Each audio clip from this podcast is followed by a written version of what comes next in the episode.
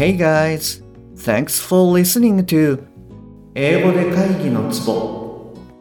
I'm Shige Nakano, personal coach focusing on business English. えービジネス英語パーソナルコーチの中野です、えーよろしくお願いいたします、えーこの番組では単なる速い音の塊が理解できて要は何かっていうことがパッと口から出て仕事が回り出す、えーそういった英語力が必要な主にビジネスパーソン向けに配信しております。はい、えー今週はですねオリジナルビジネスストーリーの続きをやっていきたいなと思っております。よろしくお願いいたします。で早速今日はですね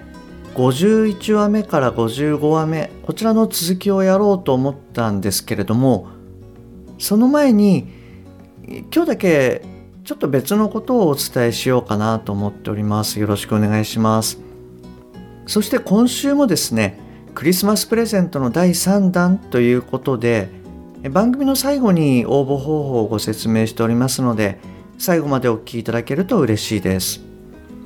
はい、えー今日はですね12月22日ということでまあ年末を迎えるにあたってですね、えーあなたも来年の抱負、まあ、こういったものを考えられているかななんていうふうに思います。でこの英語で会議のツボを聞いていただいているあなたはですねもしかしたらその来年こそはこう英語をものにするといった目標を書かれている方、まあ、考えられている方というのもいらっしゃるかななんて思っております。そして英語をものにするにはやはりまあ継続的なワークが必要になってくるんですけれどもまあ、なかなかそのそんなに簡単なことじゃないと思うんですね続けることっていうのが。なので今日はですねまず継続するための2つのポイントっていうのをお伝えしたいなと思っております。まず1つ目なんですけれども誰でもいいので報告し合える仲間を作る、まあ、報告し合える相手を作るということが大事になってきます。でできればその同じような目標の人を探せればいいんですけれども違っていても大丈夫です。要は報告する相手を見つけるっていうことをトライしてみてください。で我々こう人間っていうのもまあ所詮はこう動物なんですよね。なので何が一番怖いかっていうとまあ極端な話その、まあ、死んでしまうことなんですよね。なのでこう新しいことを何かやろうとすると実はその我々の脳みそ自体が抵抗したりします。まあなんでかっていうと、まあ、昨日やったこと一昨日先月去年まあそういったずっとこうやってきたことと同じようなことを今後もやっていけば、まあ、要は死んでしまう確率が低いと。なぜならずっとこれまで生きてこれたから。ということでこう新たなことをやってしまうとなんか将来こう予期せぬ出来事が起こりやすいんじゃないのかなっていうふうに、まあ、考えてしまうからなんですね。なのでそのもしあなたがですね、うん、私はなんかこう何やっても三日坊主だからダメだみたいな感じで仮に思われているとしたらそれはある意味こう脳がまあしっかり働いている証拠なんだっていうふうに思っていただくとはいいいんじゃないかなと思います。でそういったことがあるんで、まあ、誰かを使うというか、まあ、報告する相手を見つけて行動を継続するっていうことにトライしてみていただけるといいと思います。で実はですね私も、今年の8月と9月にですね1週間のファスティングっていうのをやったんですね。であの私の嫁さんと一緒にやったんですけれどもで、まあ、一緒にやってるんで、まあ、ズルはできないしなんとなくこうお互いの動きがちょっと鈍くなるとかですね まあそういったのもこう許容できるわけなんですよね。あのまあ、何かをこう新しいことやる時っていうのは、まあ、誰かと一緒にやるとかあの報告できる相手を見つけるで報告しなきゃいけないしなんかやれないとかやめちゃったとかっていうのはなんか恥ずかしいからまあ頑張ろうかなみたいなこあのそういう考えっていうのも働くんですね。でまあそういうのも使ってこう継続するっていうことをトライしてみていただけるといいんじゃないかななんて思います。でポイントの2つ目なんですけれども実はこう我々ってですね目標を達成できないことに喜びを感じてしまうことがあるっていうことがあるんですね。でそれをあらかじめ理解しておくっていうことが大事かなと思っております。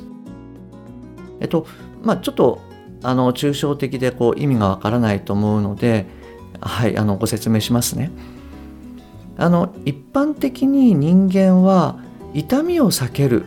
もしくは快楽を得るこのいずれかの理由で行動するというふうに言われています。で例えばですねあなたが英語を喋れるようになるとか聞けるようになるという形でこう目標を設定したとします。で喋れた時の自分を想像して、まあ、つまりその、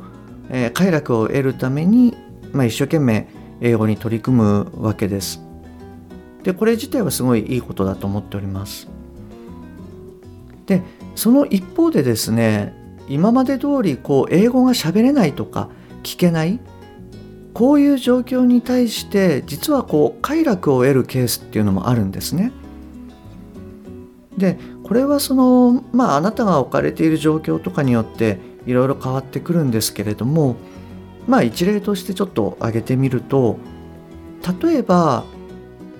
まあ英語ができることによって責任のあるポジションにつかなくて済むとか。まあ、直接その海外との交渉に当たらなくて済むとか、まあ、もしくはその、うん、家族との時間を犠牲にしなくて済むとか。まあそういったこうまあいろんなケースがあると思います。なのでその目標を決めるときにですね目標が達成できたらどんなこといいことがあるんだろうっていうそのワクワク感を味わうっていうことはすごい大事です。でその一方でですねこの目標が達成できなかった場合自分にとってどんな快楽があるんだろうみたいなことをあらかじめ理解しておく。そしてできれば書き出しておく。そういったことをやると良いと思います。そしてその継続が苦しくなってくる。まあそういった時にですね達成できなかった時の快楽を得ようとしていないかっていうのを振り返っていただくと。であらかじめこう冷静な時に書いてあれば「おおやっぱり出てきたよ」とかですね危なかったなとか。まあその手には乗らないぞみたいなですね。あのそういう気持ちがこう出てきて、まあ、また頑張ろうっていう気持ちが湧いてくるということがあると思います。で私はですねその、まあ、英語の習得っていうのはマインドってすごい大事だなというふうに思っていますなのであの私のクライアントさんの方にもですねまあ事あるごとにそういうふうにお伝えをしておりますですのでまああなたもですねそういったマインドを意識しながらワークを進めていただけると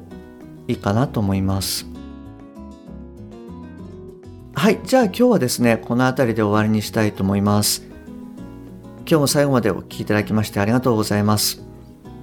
で、あの、クリスマスプレゼントの第3弾のご案内となります。え今ですね、英語を話せない、聞けない、なので困っているというそのあなた向けの企画になります。少しこうお時間をいただいてですね、いろいろお話を伺いながら、どうやったらリスニングスピーキングが上がるかっていう個別相談会を行いたいというふうに思っております。で限定でですねあの先着3名様までとさせていただければというふうに思っております。でご希望の方はですね12月27日日曜日までにご応募いただけると嬉しいです。でその個別相談会が終わった後にですねこういったことをすると伸びますよというそのあなた独自の未来ロードマップ、まあ、これはまあ A41 枚ぐらいのものなんですけれどもこういったものをご提供させていただこうと思っております。2021年は英語をどうにかしたいっていうふうに思われている、まあ、あなたのご連絡をお待ちしております。はい。で応募方法なんですけれども次の2つのステップでプレゼントを受け取ってください。でこれはですねすでに LINE でお友達になっていただいたあなたも改めて送っていただいても大丈夫です。はいまず1つ目です。説明欄にある LINE のアドレスとお友達になってください。もしくはアットマークしげ -eng-coach アットマークしげイングコーチ。こちらの方で検索いただけると出てきます。で2つ目なんですけれどもメッセージで「ツボツボ」って2回送ってください。あの2回以上何回送っていただいても大丈夫ですであのこれはですねあの1つのメッセージに「ツボ」「ツボ」って2回送っていただければ大丈夫です。あの2つのメッセージに分ける必要はありません。で、これもですね、これまで同様で、あの、ひらがな、カタカナ、漢字、英語、スタンプ、はい、何でも OK です。はい、ご希望の方は、あの、ぜひご連絡ください。はい、じゃあ今日もですね、最後までお聴きいただきましてありがとうございます。明日はですね、あの、オリジナルビジネスストーリーの続きということでやっていきたいと思っております。Okay, that's all for today. Thanks for listening. See you next time. Bye bye.